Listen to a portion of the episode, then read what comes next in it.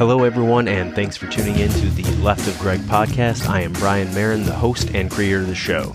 As always, I will be joined by human behavior expert Mr. Greg Williams, who the show is affectionately named after.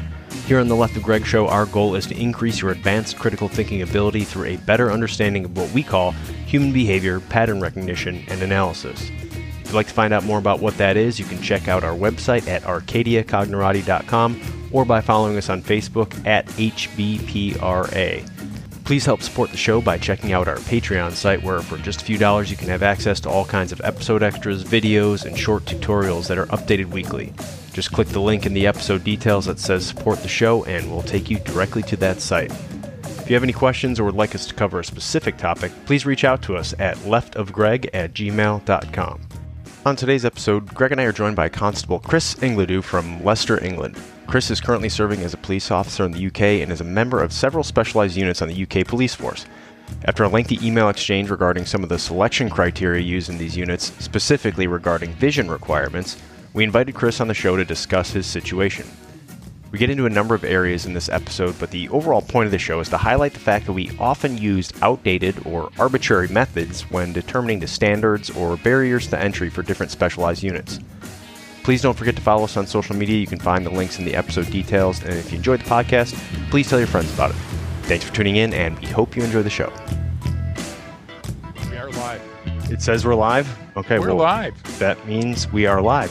So for those of you who are just turning in, tuning into the audio version, don't forget that you can follow me on Facebook, and when we come up uh, going live on there, you can get in on the conversation. But to jump right into us today, we are joined from across the pond in the UK, uh, Chris Ingledew, and he is a law enforcement officer over in the UK. So first, Chris, thank you so much for jumping on here and joining us today. No, thank you for having me. It's uh, Yeah. good to talk.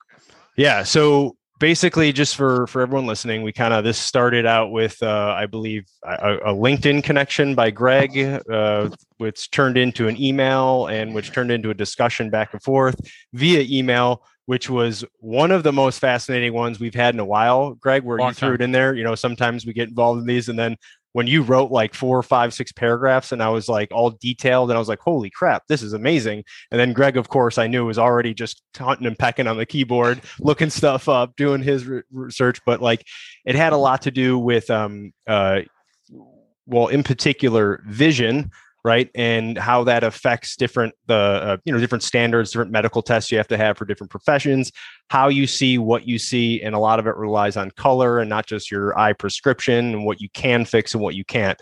And there's different standards in place, and this is not just with vision. This is with all kinds of different medical standards for different professions, especially when you get into like military, law enforcement, first responder, those types of careers, right? Because you have to have a certain standard that, let's say, if you were just an HR professional in the workplace, don't need to meet that standard because you don't have the requirements for that job, right? So uh, there's there's kinds of gating mechanisms in it, and they a lot of them have been around for a while or there for a specific reason and some are just there because it's based on something that's always been there and no one's ever changed it or challenged it and although we're going to be talking about vision today one to throw out there that i, I kind of i know some people have been affected by it was like here in the us if you're born i forget which type diabetic if you're born with uh, a diabetic and you can't like serve in the military because they you can't you know be rely on like your insulin shots to always have that stuff like that. And there was different federal law enforcement agencies that were like that. And it took someone challenging that to change it to realize to go hey wait a minute. This is a this is kind of an antiquated gating mechanism we have here. This this is we're, we're beyond where this rule was placed years ago. And so now we can change that. So i kind of want to just give a little bit of background for the listeners. But before we kind of get into that chris if you don't mind kind of tell us a little bit about your job over there in the uk where you're at and kind of what some of your duties are Yeah, um, I'm a sergeant in uh, Leicester, which is in the East Midlands of England. Uh, I work on a neighbourhood team, so effectively it's that classic British British Bobby on the beat with the big hat, walking around, shaking hands with people and uh, telling off children. Although I work in the city centre, so it's mainly the homeless uh, and uh, drunks, which uh, replace the old ladies. Um, but yeah, I've been doing that for coming up three and a bit years now. Um, I run quite a small team. Um, in the UK, slightly different policing wise to the US. Um, I'm responsible for a, a, number of cops, but also officers that are called uh, police community support officers, which work alongside us, but they don't have the same warranted powers that police officers have. Uh, so yeah, I mean, uh, I look after a, an area of Leicester called the Cultural Quarter, but I'm also responsible for a group of officers who look after sex workers. Uh, so my role is very varied. Uh, licensed premises, such as, such as public houses, sorry, um, lots of uh, residential blocks of flats or apartments, uh, businesses, and then I look after the classic red light district as well. So my bag is very varied. And, and I'm sure you get some some good stories on a on a Well, daily wanted basis. to, to be actual to be actual and factual and honest here, Brian. That's exactly why I reached out to Chris in the first place. yeah. because I had to clear up a couple of local warrants in the red light district for uh, overpayment in one case and underpayment in another. But you know, Brian, I think it's important too to say, listen, Chris, uh, we get letters and we get emails and letters. Look how old I am, and uh, we get uh, Instagrams and everything from people I don't even know what that is. No, you but don't. uh, they ask questions about uh, uh, uh, things like uh, we get one batch that are situation awareness related. Then we get one or human behavior, and that's probably the largest net is the human behavior questions. Then we get a couple from that uh, uh, armed and dangerous film where the guy goes, "If a guy's lying to me, can I shoot him?" Uh, we get a we get a couple of those, you know, because people see that and and ask us, or or send a picture. They'll send the blurriest, out of focus, horrible picture that's damn near night, and they'll go, "Tell us what you see here." And it's like, okay, don't get it, but but everybody listening. Chris's uh, uh, written work was so detailed, and you asked such specific questions. We love that. So if you're listening and you're wondering if we answer uh, questions, Chris, uh, did we answer your question when you Yes. wrote in? You know, and and uh, did you expect to get a response? I think that's important too. Probably not. I would guess, right? No, definitely not. No, I've had a, a lot of uh, one-way emails that never tend to come back. yeah. All right. Yeah. Well, be, I we would tell people. I, I always tell people be careful when you say, "Oh, I'm, I'll email Greg." I said, "Be careful what you careful what you wish for." You you I love that. I just, just like, I'm it. sitting there and Marin's t- talking true. I got the new lamp and the gigantic chair, and it's three in the morning, and I'm just hunting and pecking, uh, typing away because I get excited. That shows that people are truly thinking because there's two parts of what we're really good at, I think, Chris.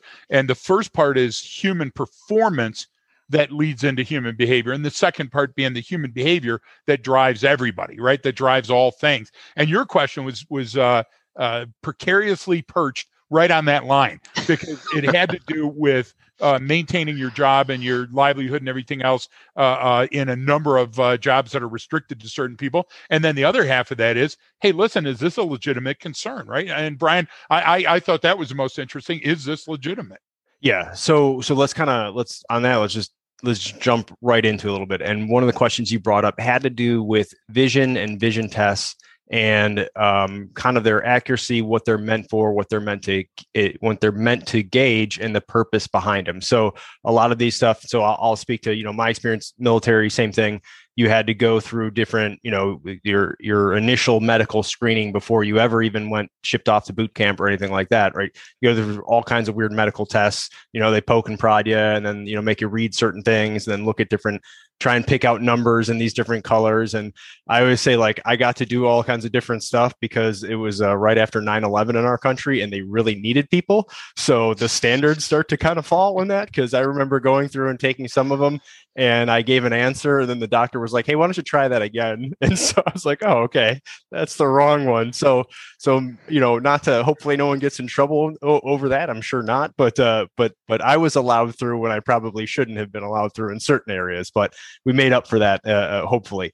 So one of these is is different uh, vision tests where they test like you know uh, differences in red and green colors, your day and night vision, what, what they call color blindness, which is actually kind of a detailed definition and, and often kind of misunderstood. And then just like your prescription, what you can and can't read, and, and, you- you know, are you nearsighted, farsighted? That can be um, fixed through through different um, through different methods. Usually, like wearing glasses, you you're allowed to uh, uh, be off this much if you are corrected vision to this level. So, um, Greg, I'll just kind of throw to you first. Why why is that important, and specifically what we're talking about in police work? Yeah, I like going to the science. And and uh, first of all, going back to, to Marin being chosen by the Marine Corps haphazardly, uh, is what we like to say. You did score high on the blood alcohol content. I did. I, I nailed must, that. I must tell test. you that you you were probably in the top. He went, ooh, Marine. That's why the Army wouldn't take you. But uh, no, so so let's talk. I, I mean, uh, God Buddha Vishnu Allah set us up for a bunch of survival circumstances, uh, wanting us to thrive in our environment. Uh, so we had things uh, like rods and cones, uh, rods that picked up light even in low light and no light conditions and helped us make out our surrounding. And there, there's uh, uh, our cones, which is our color vision. The confluence of those two helps us see things, whether we're in a cave or venturing out to go fishing or gathering or hunting or whatever. That's fantastic. And then historically, uh, color perception is a critical part of comprehending that world now that we're outside of the cave from that survival standpoint. Things like uh, my skin is turning red, that might be a sunburn. I have to do something about it. Uh, this meat is turning black, it might be tainted, so I might not want to eat it. Um, there's blood trailing away from the the thing that I stuck. Uh, I want to track it. Wait a minute, that's not blood. It's merely this fluid or whatever, right? So so there's a whole bunch of scenarios where you can see that we were designed to have one more tool, not the only tool to help us survive. And I think that's where the rub is, Brian. I think the scientific rub when we start talking about color deficiency is the fact that there's so many other sensors that my body has that can help me uh, perform a job. Does that make sense? Yeah, no, and and that's uh kind of where it comes from. So when it gets into stuff like uh understanding these these color tests, Greg, like the the red and green, and and and Chris, you can jump in here too. Uh, uh why do why is that test important or why do i have to go through that? Why did i ha- why did you guys have to yeah, do yeah. that? Why did i have to do that? What's the point there? So i'll pass it to chris but the very first part of that is brian that there's certain things that maybe we should be excluded from. For example back then we were talking about survival. Well today's survival could be something like leds a light emitting diode and and they routinely use red and green you know? Now there's a dodge that says I, I need to know where the traffic light is listen, if you've walked around your neighborhood for five minutes, you'll figure out the code there. You'll crack that code. But I, I do agree that things like LEDs and other things might give you a disadvantage over somebody else vying for that position. Now, Chris, w- would that be fair? W- w- what's the role you think in uh, across the pond of having that color vision test for for your position? Um, well, there isn't a colour vision test for standard policing anymore. Um, it was removed in, I want to say, 2003, um, following a, a, bit of work done by a, a think tank over here. Uh, and they realised that, evidentially speaking, um, colour's not that important, or it's not going to be fatal to a, a successful prosecu- prosecution at court. Sorry, um, so that was removed. Uh, the only time you can have any colour vision issue, or you can't have a colour vision issue in the police, is if you're monochromat, which means basically seeing black and white. And those people are very few and far between. I think it's something like one in 400,000, if that.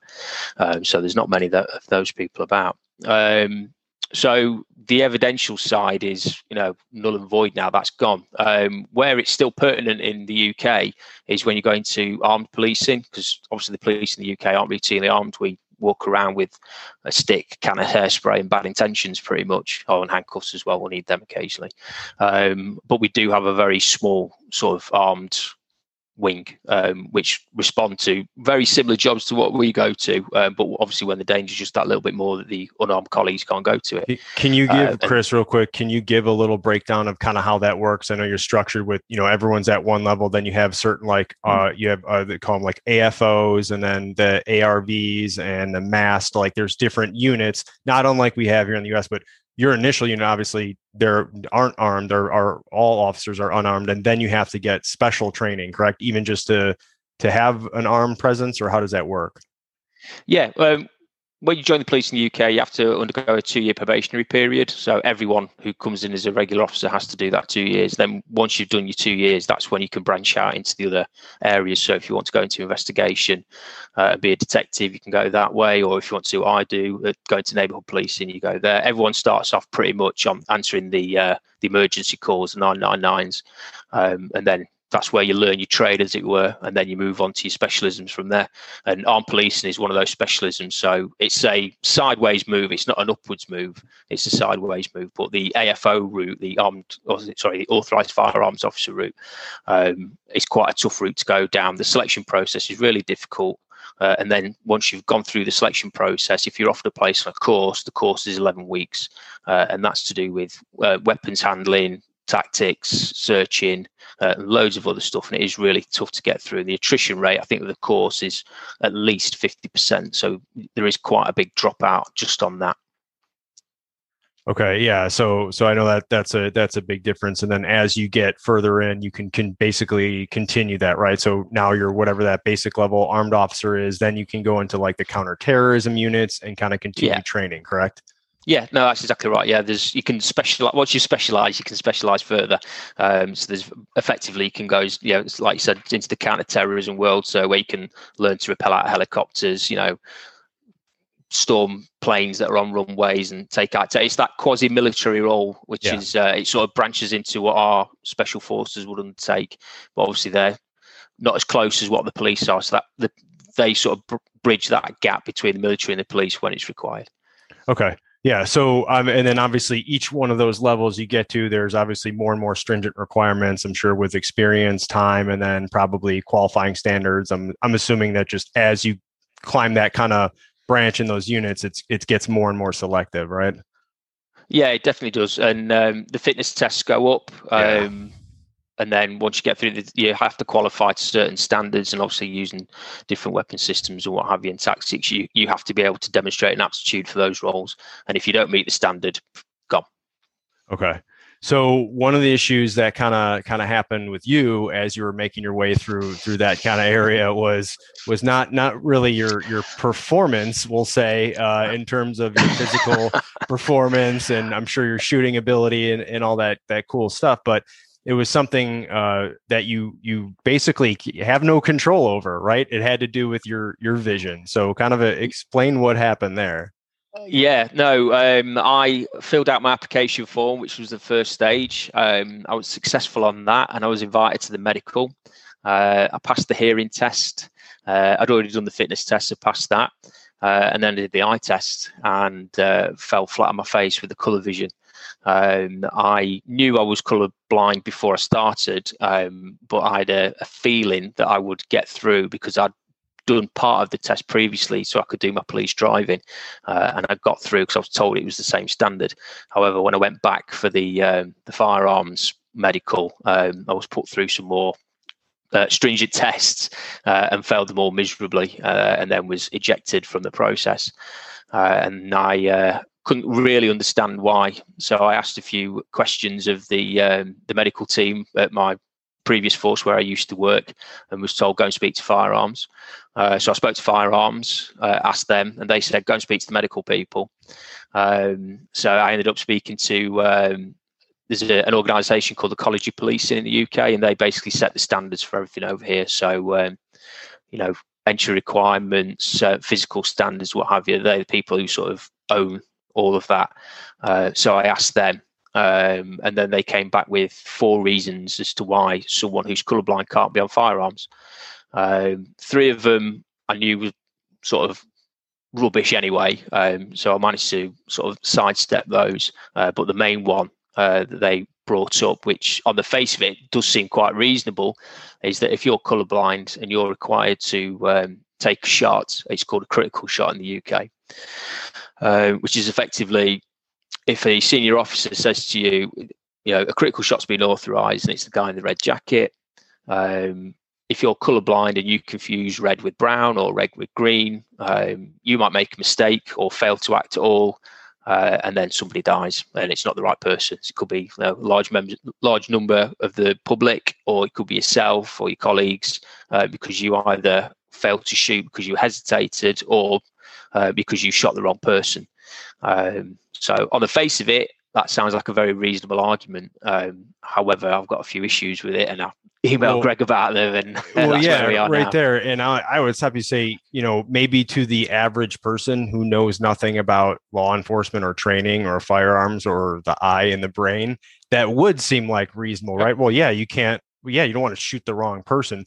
But when you're telling me this this mythical scenario that they've come up with, I'm sitting there just like this is this is crap. This is total rubbish. This is BS, man. Like this is like that's that's a ridiculous scenario someone made up. But but I could see that coming from someone outside who doesn't know any better. Absolutely. I could see them coming up with that and being completely logical and I understand that. But once you get into how this actually works, well, one you're are you just going to go off of hey shoot the guy in the red jacket? Like that seems just such a random description of a human being um, um for one off the top of the bat but but that's kind of where you started. So so i know you had some issues with that. That's where your email kind of thread started to greg. So so we can start here wherever you guys want greg. I'll, I'll yeah. pass to you and and and kind of start off why is that ridiculous. Why does that not make sense? And yeah. and why should we well let's let's pick that apart a little bit right? Well just just let's not let facts ruin a perfectly good story.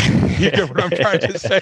If we start there. So uh, first of all for all our viewers and listeners thank you. And being color vision uh, deficient it's the inability to distinguish colors not the inability to see colors so, so that's an important standard. And then whether you're talking about protanopic or deuteranopic color blindness, that means that you're you're losing sensitive cones, either red or green sensitive, and you might not be able to distinguish the color red. And this strikes one in 12, one in 14 people.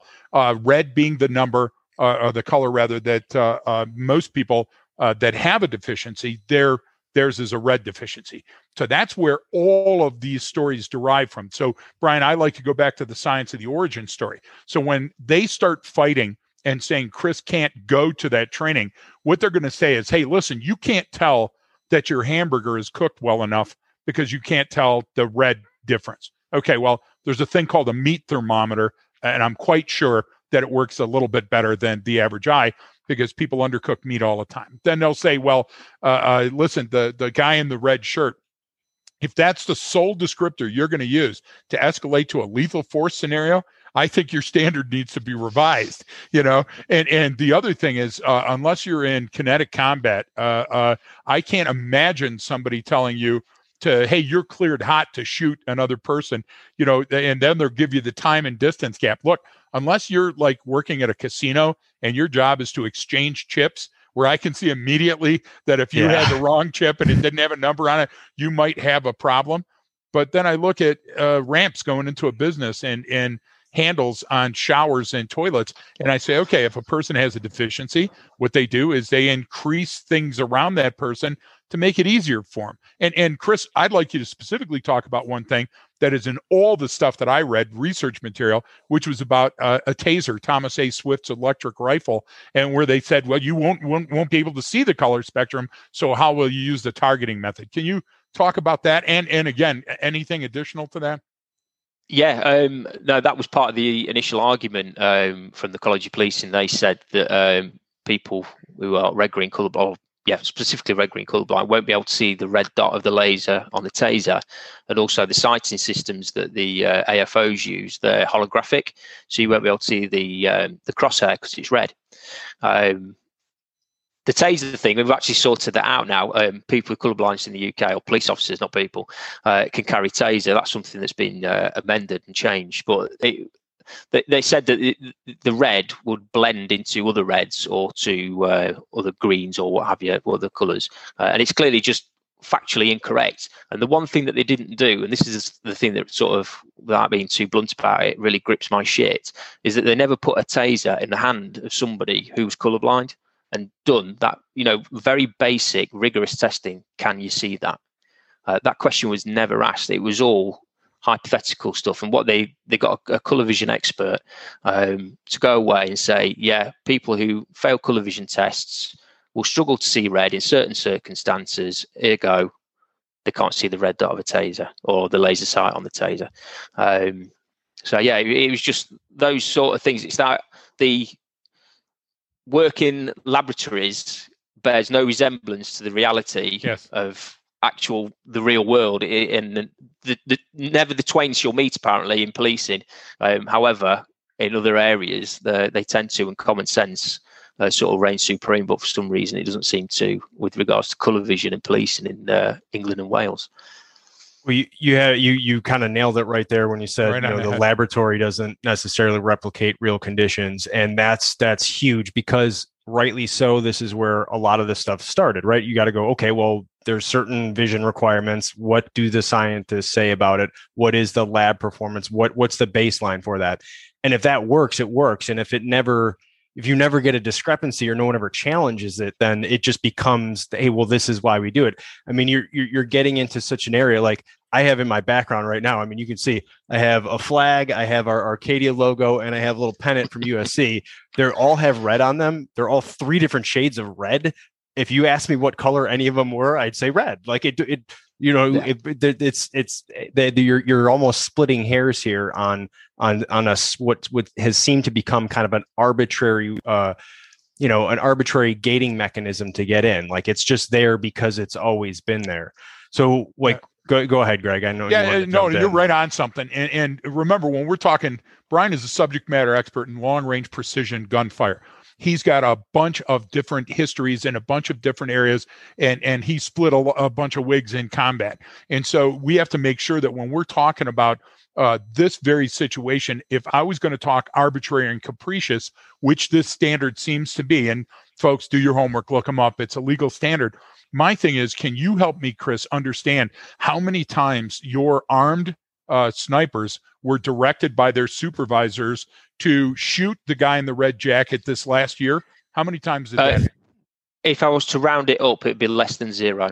Okay, so so if we multiply by zero for each answer, protracting that out, you'll understand the absurdity of what I'm talking about. So, Brian, I want to make sure that the, the viewers and listeners understand why we're fighting uh, uh, for Chris and against uh, the, this this color deficiency uh, hoax or myth. It's because if it was founded in science and you could show me research.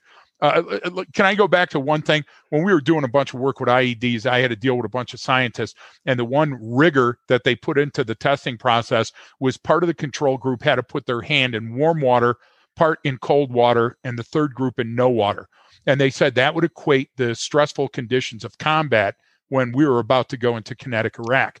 And it was like okay i don't know what world you're all from but but we've got people that are being exploded and shot and killed and are committing suicide and we have all these external stressors and and this external stimuli that that we can point to and look at. Uh, things like that we brought up episodic cortisol. Brian you'll know that how many times that we did those tests. Well I'll believe that scientific study, and I'll even follow your theory if your hypothesis is sound and it's based on research that I can get from another uh, a source or or a situation that's occurred that's very popular that everybody can look and say, hey, the die has been cast with this. But everything I researched and everything I looked up, and the same with Brian, we couldn't find a case. There, there was no case. So what what I mean by arbitrary and capricious is let's not put something in there and say this is a new gating mechanism that we just came up with because theoretically this situation could arise. Well, th- that doesn't that doesn't pass the smell test for me. I'll say no. It's it's it's a really tough one because um, it's not a tough one at all. It's really easy. Um, the standards for testing in the UK for armed policing, um, they were made slightly more well, made a lot more difficult um, about two or three years ago. Um, which was partially my fault. So if anyone does come across this and they could get into firearms or kicked off firearms, it's probably because of me. So sorry about that. Um, but there are AFOs around the UK who are colourblind because they got through on the testing, um, because the testing that's used is no good. Um, the Ishihara test, which me and Brian were speaking about earlier, that only detects red green colour vision problems. It doesn't detect blue yellow. So if you've got a blue yellow problem, then you'll get past that test and then you'll not be required to do the other tests. However, people with blue yellow colour vision issues um, have worse night vision, apparently. Um, so that in itself creates more problems. right Um, so yeah, it, I mean, and the other tests that they use, you, what they designed to is obviously identify and categorize your issue. However, it, what they tend to do is the people with the the least severe problems, which is out, so people that should be suitable according to the standard that's in place, um, get weeded out. However, if you've got a really severe colour deficiency, it won't pick it up, so you'll get through. So the people that shouldn't be getting through do get through. The people that should be getting through don't. And Right. And these are tests. The Ishihara Yeah. test has been going for like 80 years. It's, it's not changed in 80 years. So it's why are we using something that's 80 years old? Oh, We don't use yeah. eight year old How do- firearms.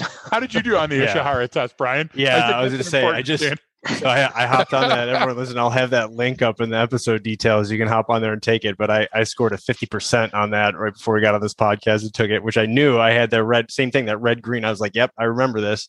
And, you know, it, military use it for a number of reasons too.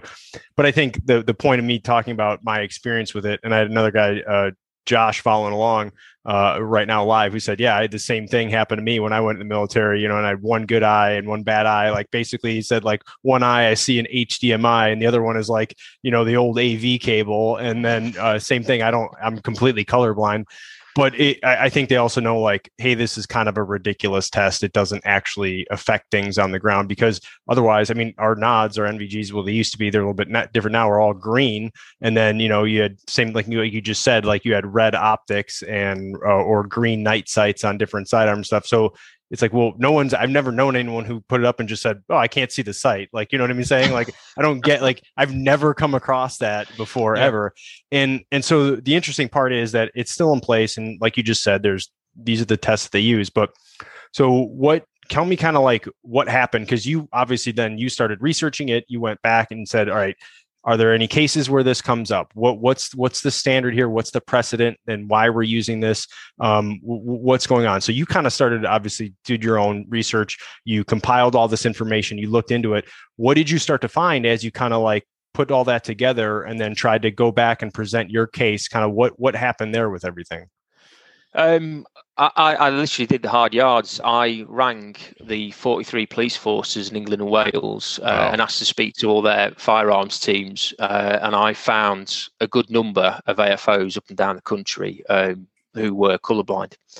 Um, so they're all really helpful and wanted to talk to you and say, "Oh yeah, it's a load of rubbish. Don't worry about it. You know, this this sort of thing makes no sense." However, if you actually get them to sit their head above the parapet and for very you know obvious reasons they don't want to because they don't want to lose their jobs. Um, when i say lose their jobs they lose their position on the firearms team and go back to being a regular cop not mm-hmm. be sacked because that wouldn't happen. Um, so it was very much sort of anecdotal evidence that i had. Um, it was well me on my own uh, basically what happened was i ended up at an employment tribunal because i tried to argue that the standard wasn't necessary or not required. Uh, and I said, if you can pass the initial firearms course, which is that 11 week course we spoke about earlier, uh, that course will weed weed you out if you're not good enough. And if your eyes aren't good enough for that course, uh, then you'll get caught out. Uh, and ultimately, I was unsuccessful with that. Uh, but a, a really good sample of evidence that I tried to bring in uh, and that was sort of kicked into long grass quite early on at court was uh, Western Australia Police.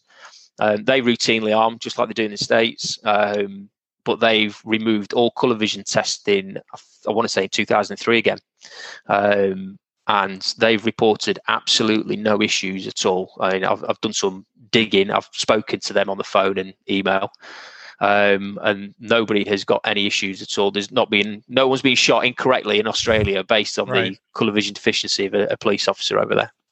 I, I would see two things uh, uh, that that we have to address, Brian, uh, based on Chris's uh, uh, testimony today, and and uh, he's been forthright, forthcoming, uh, transparent, uh, and it's a great issue. But there's going to be people out in the audience that are going to go, "Hey, this is sour grapes. He couldn't get into this special position, so he's pissed. he wants to create this new uh, uh, area where he can go into." Uh, The second thing is the second side of that coin, perhaps, is that I want you to think for a minute, just fiscally, just financially, just fiduciarily, of what that means of taking a trained person that passed all of the tests, but now the standard comes back and says, well, if there's a color deficiency and you can't pass this test, you're out.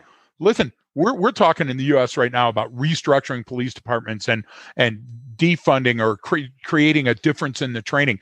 You're talking about having these wonderful, experienced veteran officers like you that don't qualify for a position and they might lose you.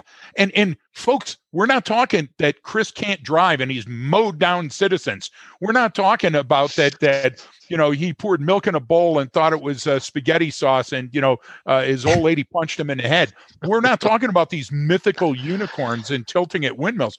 We're talking about something that hasn't moved the dial. It hasn't shown that it was dangerous or deadly. Doesn't affect NVGs, doesn't affect nods or thermals. You can do your job, right? I mean, you, you there's no other aspect of your job that you failed in except this. Is that a fair statement? Yeah, no, it's spot on.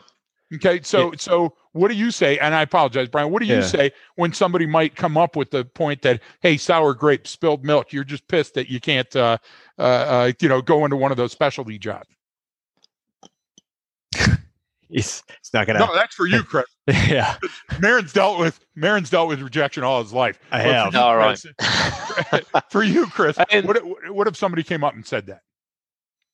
Um, I would understand it because it does sound like sour grapes. I'm, I'm not going to yeah. deny it, and and I'll be honest with you, there is a little bit of sour grapes, but yeah. it's not the fact okay. that they've said no to me. It's the fact that they said no to me, but not actually giving me a real reason and not allowed. Um, first of all, for me to demonstrate suitability, uh, and second of all, to back it up with evidence. Uh, all they've brought up to me is anecdotal, laboratory-based evidence. I mean, I don't know if you know, but colour vision standards, as far as I'm aware, came in following a train crash in Sweden. I think yep. it was in the early 1800s, uh, and a train went through a set of lights, crashed, and killed, uh, crashed into a village. I think it was killed a, a, good number of people, and obviously the driver died. Um, and from that, they decided that the reason why the train driver didn't stop at the lights was because he was colourblind. Now, no autopsy was done on the train driver because there's not enough of him left to do it. Right. They just made an assumption. And a, a chap called Holmgren, um, who was a visual specialist at the time, all of a sudden created some color vision tests. Now, um, this is me, my X Files conspiracy theory, but he might have made a little bit of money out of developing color vision tests and selling yep. them to the rail industry. Just a bit. So there's a lot of people, and again, this sounds like side grapes. I know it does, but there's a lot of people who have an interest in color vision testing because if you don't have color vision standards for certain areas, then you don't need the tests, and if you don't need the tests, you've got nothing to sell. But again, that's just me being no. That that's that's a great point for yes, no one going a historical perspective. Hey, this is where it started and then now look at it today fast forward a couple hundred years this is where it's at. Now this is what happens when those policies get into place. And and this is where i go on on you know even larger level with different selection process or or barriers to entry or standards you have place. Like you, you, it should be what's the operational standard right? Meaning like what are you going to do? Can you accomplish the all the shooting and the driving and all the different physical requirements you have to do to do your job. And then if you don't meet one of these odd medical things, it should be well, well, how do we how do we get you there right? Because you clearly can possess the skills the knowledge attitude aptitudes abilities to do this job. So yep. it should be well well how do we feel? I mean because people come up with all kinds of different ones. I mean there's different like like in here the us there there's all kinds of different ones especially federal law enforcement agencies like oh you got to have a college degree. It's like okay well you're automatically you know you're you're you're ruling out a bunch of people who are highly qualified have the experience for that position but didn't go to school? What if they didn't have access to school? What if they didn't have the money to do that? What if they didn't you know i mean? Now you've got someone who his uh, did and they're already a step ahead even though they're younger and don't have the experience. It's like these weird arbitrary ways of doing that. And i think now because of cases like yours and other things that come right. up you have to challenge it. Someone has to challenge it and show good cause and then for people to go oh wait a minute yeah let's take a look at this but like you said if there's someone in there that has some sort of financial interest in keeping that going well now you've got a whole bunch of issues you're up against and someone's like hey man you're not taking away my paycheck because of yeah. uh, i've you know my whole life revolves around this well, uh, yeah. think of this too, Brian. Uh, uh, Chris, one quick uh, note on that. Brian, Brian and I have traveled uh, all over the United States and and uh, talked and lectured and uh, had seminars. And the hardest uh, nut to crack is schools. Uh, right now, during COVID, not a lot of kids are at school, so not a lot of uh, school shootings. But back during the, the school shootings, which are, are always happening in the United States at one point or the other, we would go in because a parent called us we didn't do a cold call. We didn't show up in your area, knock on your school door.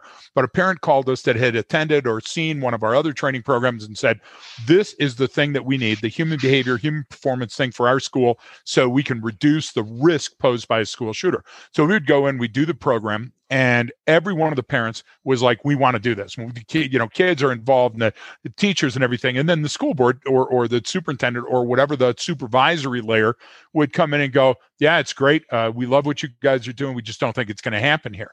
And and what that type of linear thinking is what you're getting from your folks. So if you drew a line on a yellow pad and you drew just one very narrow V spike coming up off of that line for the people that that can't see me at home what you're saying is in the life of that school, the school shooter is that narrow little line that goes up there and it'll almost never happen. Liken that to your shoot the guy in the red shirt. The problem is that that's where all of the risk lies. Do you get what I'm trying to say? So in real time, when we're talking about a school shooter or we're talking about you know some something that has huge volumes of science behind it that makes sense but in yours we're on a unicorn timeline do you get what i'm trying yeah, to say where, where we yeah. falsely made those so I, I, I feel bad about that chris and and what, what was the board's answer the, the, is it a definitive answer or can you go back once more information becomes available um at the minute it's definitive uh, and it's a no and part of the or one of the reasons why I think I was unsuccessful when I uh, ended up at the tribunal um, was just because I had very little. All, all, the evidence that I gathered was coming from me, and I'm not a subject matter expert in right. armed policing. I'm not a subject matter expert in uh, visual sciences. Uh, and the Friday before my uh, hearing, the Bataclan shooting happened in France, yeah. Um, where a, basically a terrorist walked into a, I think it was a concert and, and shot loads of people. Uh, and so straight away, people they, they, were worried. They were worried about it. Um, so yeah, it was it was it was a tough ask. Um, I've lost my train of thought a little bit now. Um, so, so it's that and your color deficiency. Yeah. That's why those it's bastards are trying to fire about, Not the eyes. yeah. yeah.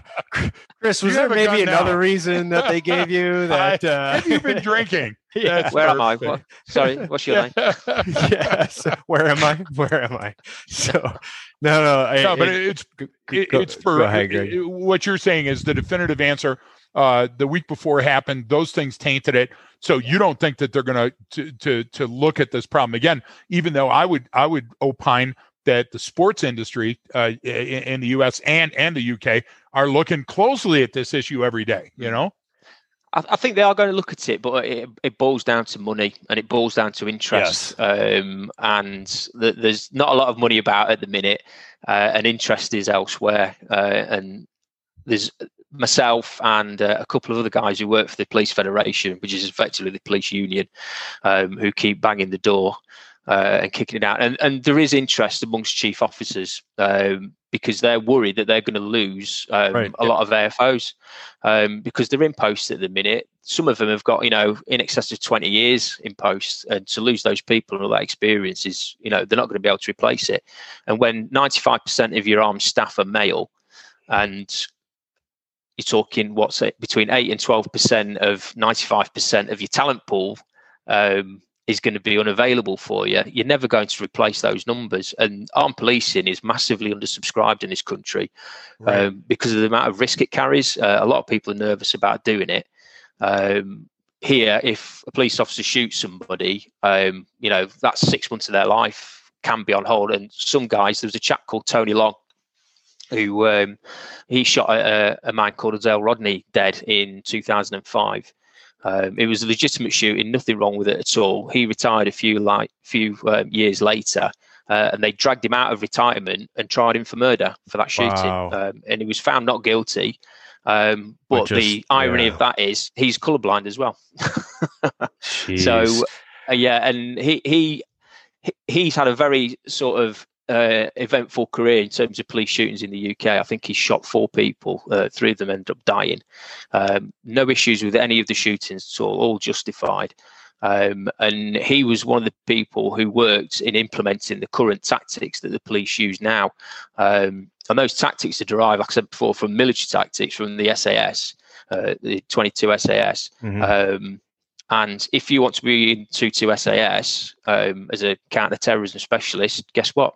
You could be colorblind. Yeah, it's exactly. not a problem. Well, that, so, and the police are doing the exact same things what they're doing. That's the thing is that um, like that's at least with the military and a lot of stuff is there's always like where the joke are like, well, there's always a waiver, right? And and that's the that's the point is that here's the requirements. If you don't meet one of them, you can get a waiver because what that means is a board or some individual or individuals sat down looked at the looked at the specifics of your case and verified whether or not that had an effect and went oh no you're good. We'll write a waiver for that. That's fine. Normally it wouldn't meet our requirement but i've i've now understood it. You've you've stated your case. It's on here. So that seems more applicable but uh, a, lot of the stuff that that we're talking about too I, I think there are some generational differences that are finally starting to change because you look at different like even like okay you got vision requirements there's age requirements for certain stuff. It's like well maybe 20 30 40 years ago yeah that that's but it you know that that made sense but a lot of that not anymore. Dude, you got guys in their 40s right now that can outrun, outshoot, outlift guys in their 20s, and they have 20 years of experience behind them. You know what I'm saying? Like all of that stuff is changing a little bit. And so now some of those requirements, like, well, maybe we don't have to have this maximum age at like 35 for this. Maybe we can bump that up to 40 now or 45 because people are living longer, people are working longer, people are healthier, yeah. people are, you know, uh, physical training has gotten a lot better at a greater scale. So all of those things start to change a little bit. And I did want to throw in one thing that uh, our one of our um, listeners and our friend, he was on uh, Andy Brown. Uh, he's got a great book called Warnings Unheeded. But uh, he was on and he said his, his response was good. I don't know if you you checked into this, but he said, I wonder if Taser or any red dot industry, you know, optic or anything, have they done any testing with colorblind users? Because it's in their interest to prove that, you know, it works and used by all. So I don't know if you looked into that. That's actually a great um, point. As far as I'm aware, they haven't, but um, I'm sure you guys probably use this already. But the new Taser that's coming out, the Taser, I'm going to call it Taser 7, um, has a red dot and a green dot. Uh, and apparently the, the green dot is more salient for everybody. So yeah, that's the advance that that's what making. But it's it's a factory thing, isn't it? It's a, a tooling thing. If if you need to put a blue light on it for you know 10 people who work in a city in the UK, you could do that. But again, it all comes down to the cost, doesn't it? And who's going to pay for it? Um, but yeah, I mean, as far as I'm aware, Axon who make Taser, they've not actually specifically looked at color vision, um, but they are changing what they do. So it could be that they are. good have. to hear from. Good to hear from Andy Brown. We love you, Andy. Hey, uh, uh, Brian, one thing I want to uh, bring up that Chris said earlier to to put a fine uh, point on it. The reason that Chris was talking about the uh, males and females in law enforcement work is because males uh, are the lion's share of the people that have color blind. It's very mm-hmm. rare in females. So they're in a in a male dominated job. You would exclude males from something that they could do uh, uh, normally by using the color vision and it would would set up an unfair advantage perhaps for females versus males. So there's there's another legal standard that would be absolutely unnecessary if this wasn't so so arbitrary. And and i, I would i would ask because we have a long reach uh you know we're number 10 in japan uh, number one in north macedonia. Love our, our our folks out in greece. Uh if you guys know of cases uh ladies gentlemen uh right in. So Brian can send that information along to Chris, and we can have him back on the show and say, "Chris, you bastard, you hid the infamous case of the uh, of the bakery murders." Yeah. And uh, I, I, you know, because let's be realistic about this. This is a tremendous amount of anxiety with you, a veteran, decorated copper on the streets that loves your job. You're not pissed at your job. You're not trying to to get extra money. As a matter of fact, most people don't want the position that you're trying out for yeah. Yeah. because of the associated stress with it. And and I would say, Brian, is a as a professional shooter, I, I mean, there are no such standards for U, U.S. Marine Corps snipers. Uh, Brink said there's none for no. the U.S. Army snipers. No, it's a the military stuff can get away with that. I, I think because it's military, you know, some some requirements are are actually less for certain things because you're not, you know, it's like here in the U.S. You're not going to be you're you're not you're not going up against U.S. citizens who have constitutional rights if you're in the yeah. U.S. military, no, right? So it's a little bit different. But I'm I'm curious, Chris. Like, so you you know, you went through everything, you tried to find, did as much research as you could, and you didn't really find any, you know, you couldn't find any cases where this was a factor or some determining factor where it really made a decision or what happened. But what would there what would the evidence be to like keep that standard to say no this is what you have to pass do you, do, what what's their argument so to speak uh, as to why that's there? Or or do they have one or is it just there because it's always been there? Um it's there because it's always been there. Um, that no evidence that I'm aware of. It, it's all that hypothetical risk. Uh, it's that one in a million chance that you could get it wrong. And to the layperson, you think, yeah, no, that's absolutely fine. And when I had my tribunal, um, I was asked a question, and it was something along the lines of, okay, you're an armed police officer. You're looking up at a balcony, and on that balcony, there's three men. One's wearing a red jacket one's and the two others wearing brown, and you can't tell the difference between any of them. Um, would you pick the right person? And what I wanted to say was, well, can we talk about that example properly, or do you just want a one-word answer? And it was just the one-word answer, so I said yes. Um, but that scenario, I mean, again, to everyone who's listening, you know, that sounds you know reasonable. And to me, I mean, I've done a lot of soul searching with this, thinking, can I actually do this job? Am I, you know, capable of doing right. it? And I still think yes, but that scenario is just completely. It's so narrow that it's un, you know completely unrealistic. There's it, it, it talks nothing about. Well, first of all, what mood was I in when I woke up this morning? Yeah. Did I fall out with my wife or before I came to work? You know, how how have I been at work? You know, what's the nature of the job? Where's the information come from? What sort of briefing have I had? When I'm traveling to the to this incident, you know, what's the information that's being told to me? Where's the information come from that this guy in the red jacket um, it poses a danger to the public that's so great that he needs to be killed instantly? Okay, who's passed that information? Has that come from a member of the public? Because if it has, we're probably not going to trust it anyway. Yeah. If it's come from another police officer, he's probably there, so he can say it's him. well, it's the guy with the gun. It's, right, it's just, right. There's like so much information. And the, the issue, one of the issues I have with the colour vision standard is it's treating people with colour vision deficiency as a faulty machine that if you put this information in because the machine's faulty, you get the the end product that comes out is going to be wrong. But it, it doesn't work like that. People no. are just massively complex machines, well, and it's hard. Sorry, um, it's hard for right. me to describe how I do something because I've been doing it for over forty years, and I've always got by. I've never had in my policing career uh, or in life in general. The only time I've ever had a problem was um, basically don't ask me to pick out a tie for you because it won't match your shirt. It'll be pointless. But which, it, it, in, in, normal life, it's never been a which problem. amazingly, which amazingly comes up more often than shoot the guy in the red jacket. Yeah, just so you know, absolutely. well, well, no, and and you know this this again. I go back to this hypothetical example as a perfect example. They they asked you a horrible question. Okay, mm-hmm. like if right now if you're watching a, a football game, whether that's American football, you you know European football, whichever one.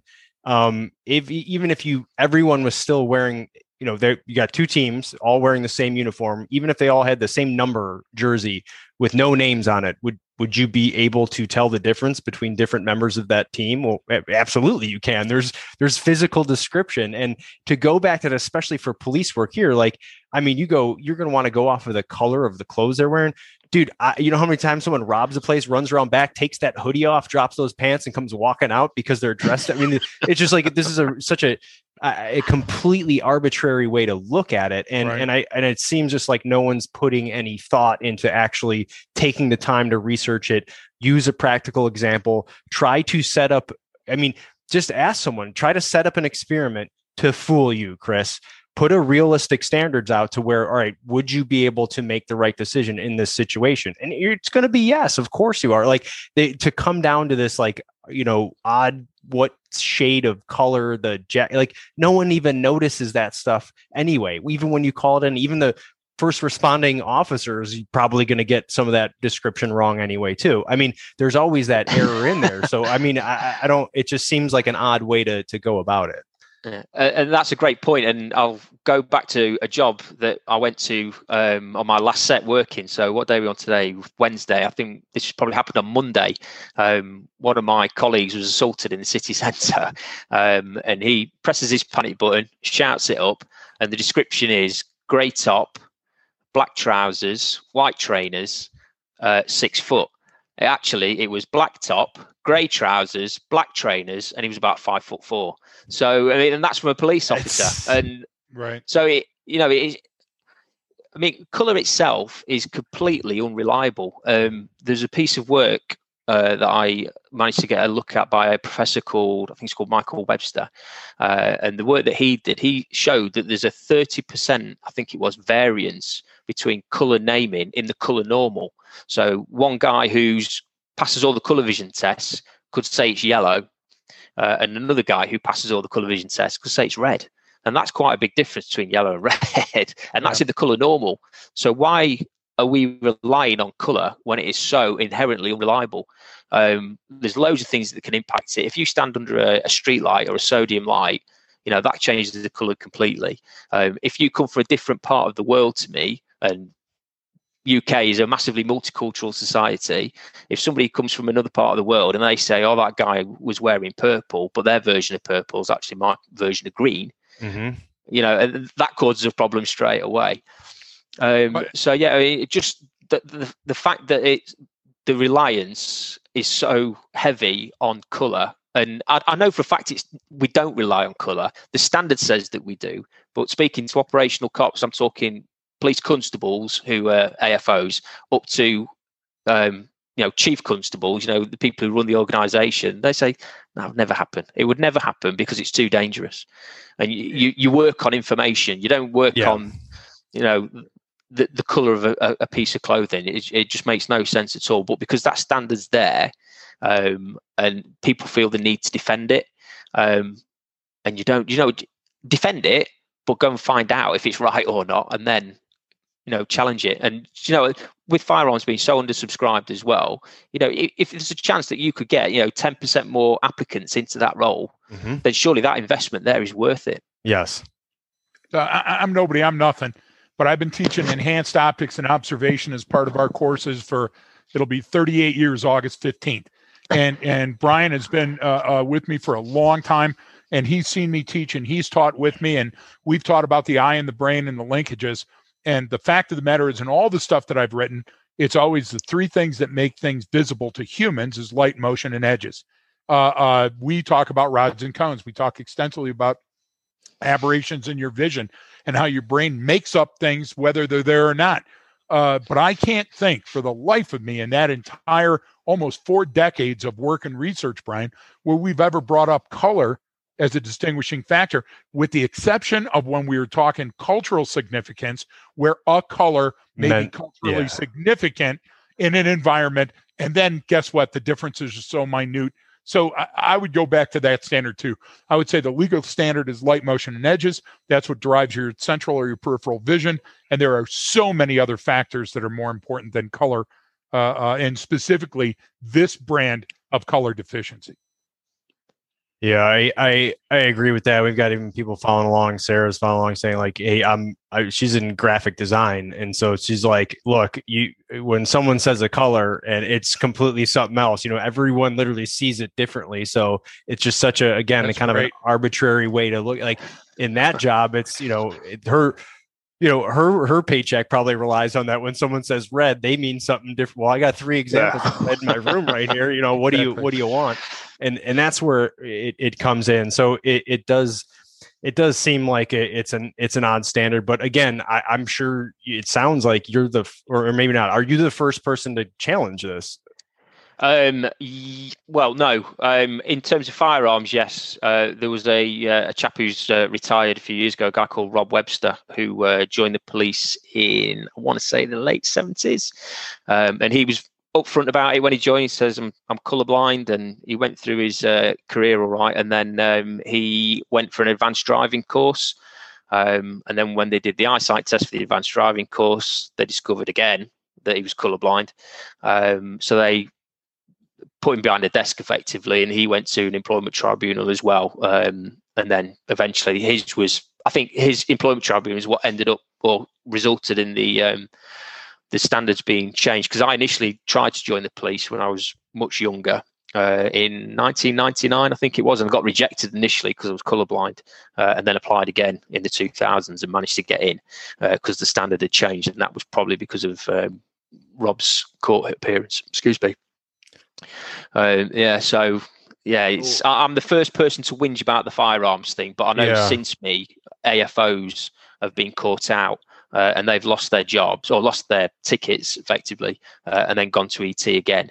Um, but what we are finding is happening is that they're getting discovered. Their employer is having a bit of a wobble, uh, and then pulling them from the job and then actually going, oh no, you've been all right for the last five years, haven't you? Since you've been on the post, yeah, go back. And then so they're effectively U-boating through the organisation, but right. they're demonstrating that they can do the job absolutely fine. And right. um, I've spoken to loads of them who said, yeah, um, absolutely well, fine, no issues at all. Yeah, and it, it, sounds like you said back in 2003 or 2004, you know, with eh, there in the UK for the regular police, they kind of said, well, this is actually we, we don't need this. This is not used anymore. And then you know the australia is starting to do it it sounds like it's starting to go that way. So maybe your case can be the one to take it to that next level. Because again this sounds like to me it's just like well it just sounds like oh man they just they just don't know what they don't know. They're going, look, this is the test. This is very serious. This is involving firearms. This is involving life or death.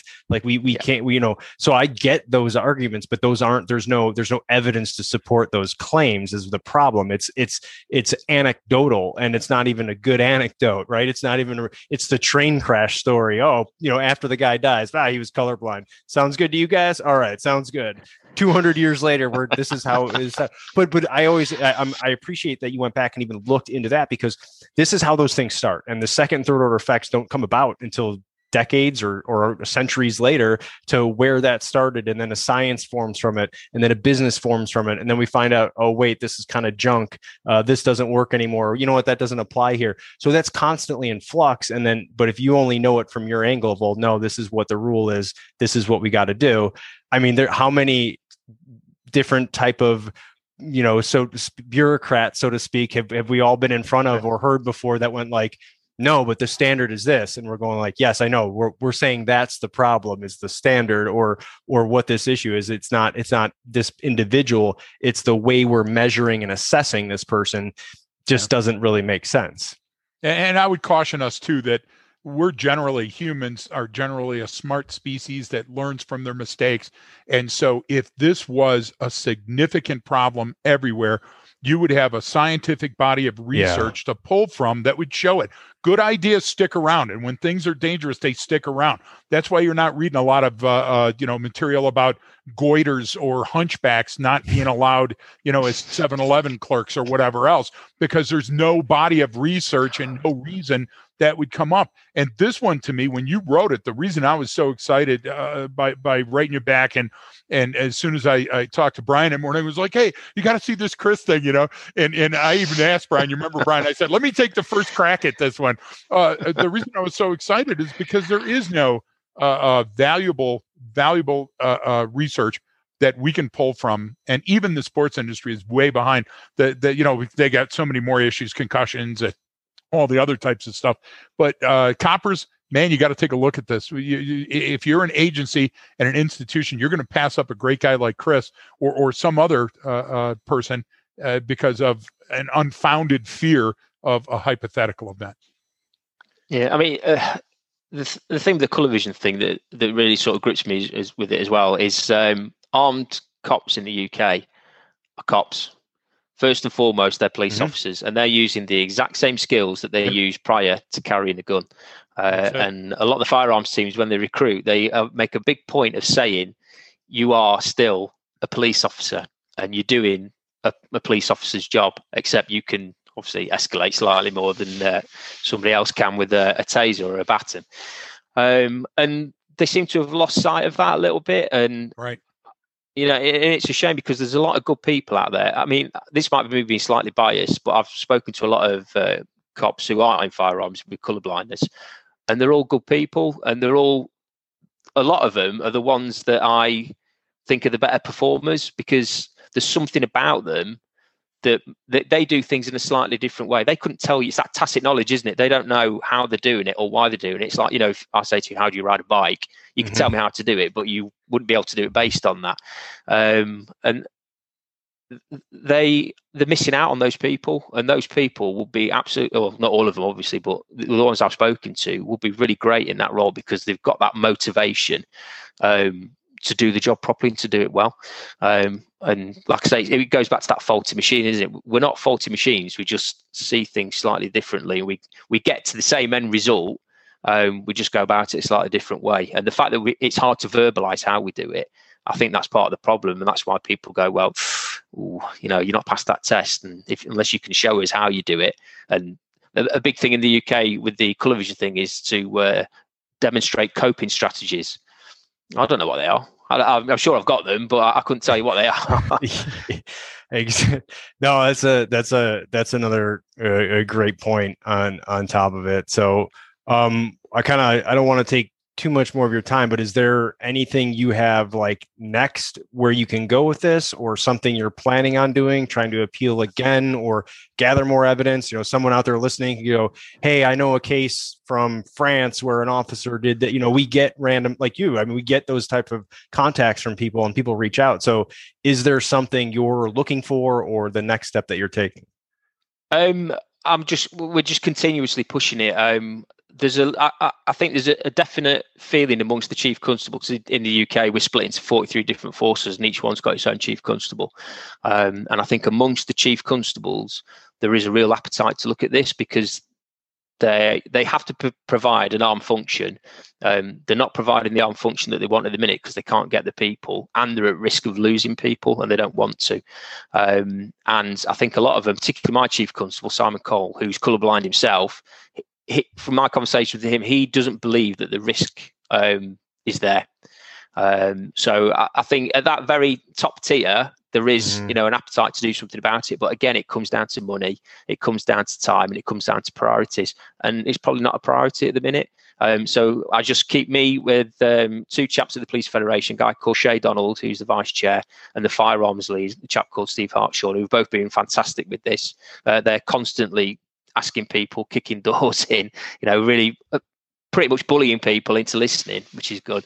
Um, and and, and there's and us as a three and other people as well. We are constantly asking the question, um, and I'd like to think at some point in the near future there will be a bit of movement because, um, like I say, I, I think we're going to get to a point where we're going to lose a lot of AFOs through retirement. Um, a lot of AFOs who are going to get retested and then get removed from position, and they're not going to be able to fill those roles. Uh, and our uh, terror threat at the minute is just being reduced, but it's still, you know, an attack is likely. And if attack is likely, you need a response to it. And if that response isn't coming from the police, you're going to be waiting a hell of a long time for the SAS or the military to turn up. Yep. That's a well. That's that's a great point, um, Greg. Unless you've got anything else to add on top of that before we we wrap up here I think that was a good yeah it's a great place uh, my thing is stop looking at the differences start looking at the similarities if we're talking about a performance issue chris i wouldn't be there if your performance was substandard or it was somehow inhibited brian and i wouldn't even have taken this on know that we're here uh, for the long ball we're here for the long fight uh, please use us we'd, we'd like to we'd like to help in any way we can no, yeah. I appreciate it, and I most I more than likely will do. yeah, and if anyone out there listening too, please write in leftofgreg at gmail.com or get a hold of us on a bunch of different social media. You can find all that uh, everything in the episode details. And if you've got something that you've heard or know, oh hey, there's this study out there, or there's this situation that came across, and I know some, it might be the one that helps where they can look at it. And like you said, this also seems like that case where you know just the the research hasn't caught up to what's happening on the street yep. right you know it's just it's just not there where you know i mean it's like it's like anything we get we we stuck in our ways until something comes along and has to really really change it. And then we go oh wow that was kind of stupid. You know but it, that that does take time. But uh, i think because of technology because of conversations like this and people being able to share that information easier now it's kind of happening a little bit faster where maybe before they would have just told you to go pound sand and that that's enough and you know you're never going to hear from again.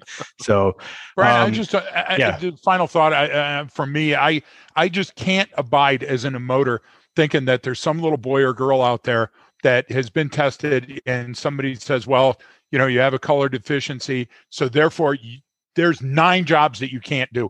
I, I mean, you know, we, we have to turn that around and go, how can we fix this? How can we change uh, uh, this so that little kid can and realize their dream and be a copper in the same district that you're working, Chris? Yeah.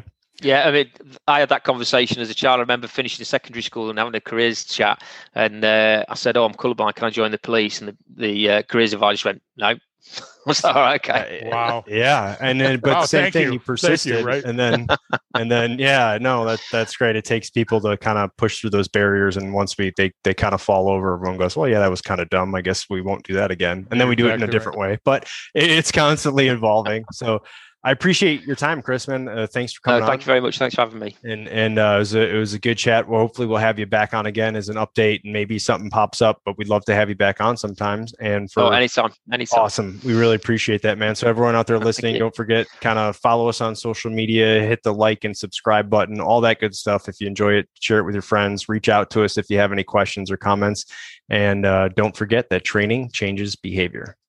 Thanks for tuning in, folks. If you would like some more information about what we talked about today, you can head to the Left of Greg Patreon site where we've added some more information about what we discussed, as well as some examples of how you can practically apply some of the lessons learned. Please remember to tell your friends about the show and follow us on Facebook at HBPRA. Thanks again and be safe.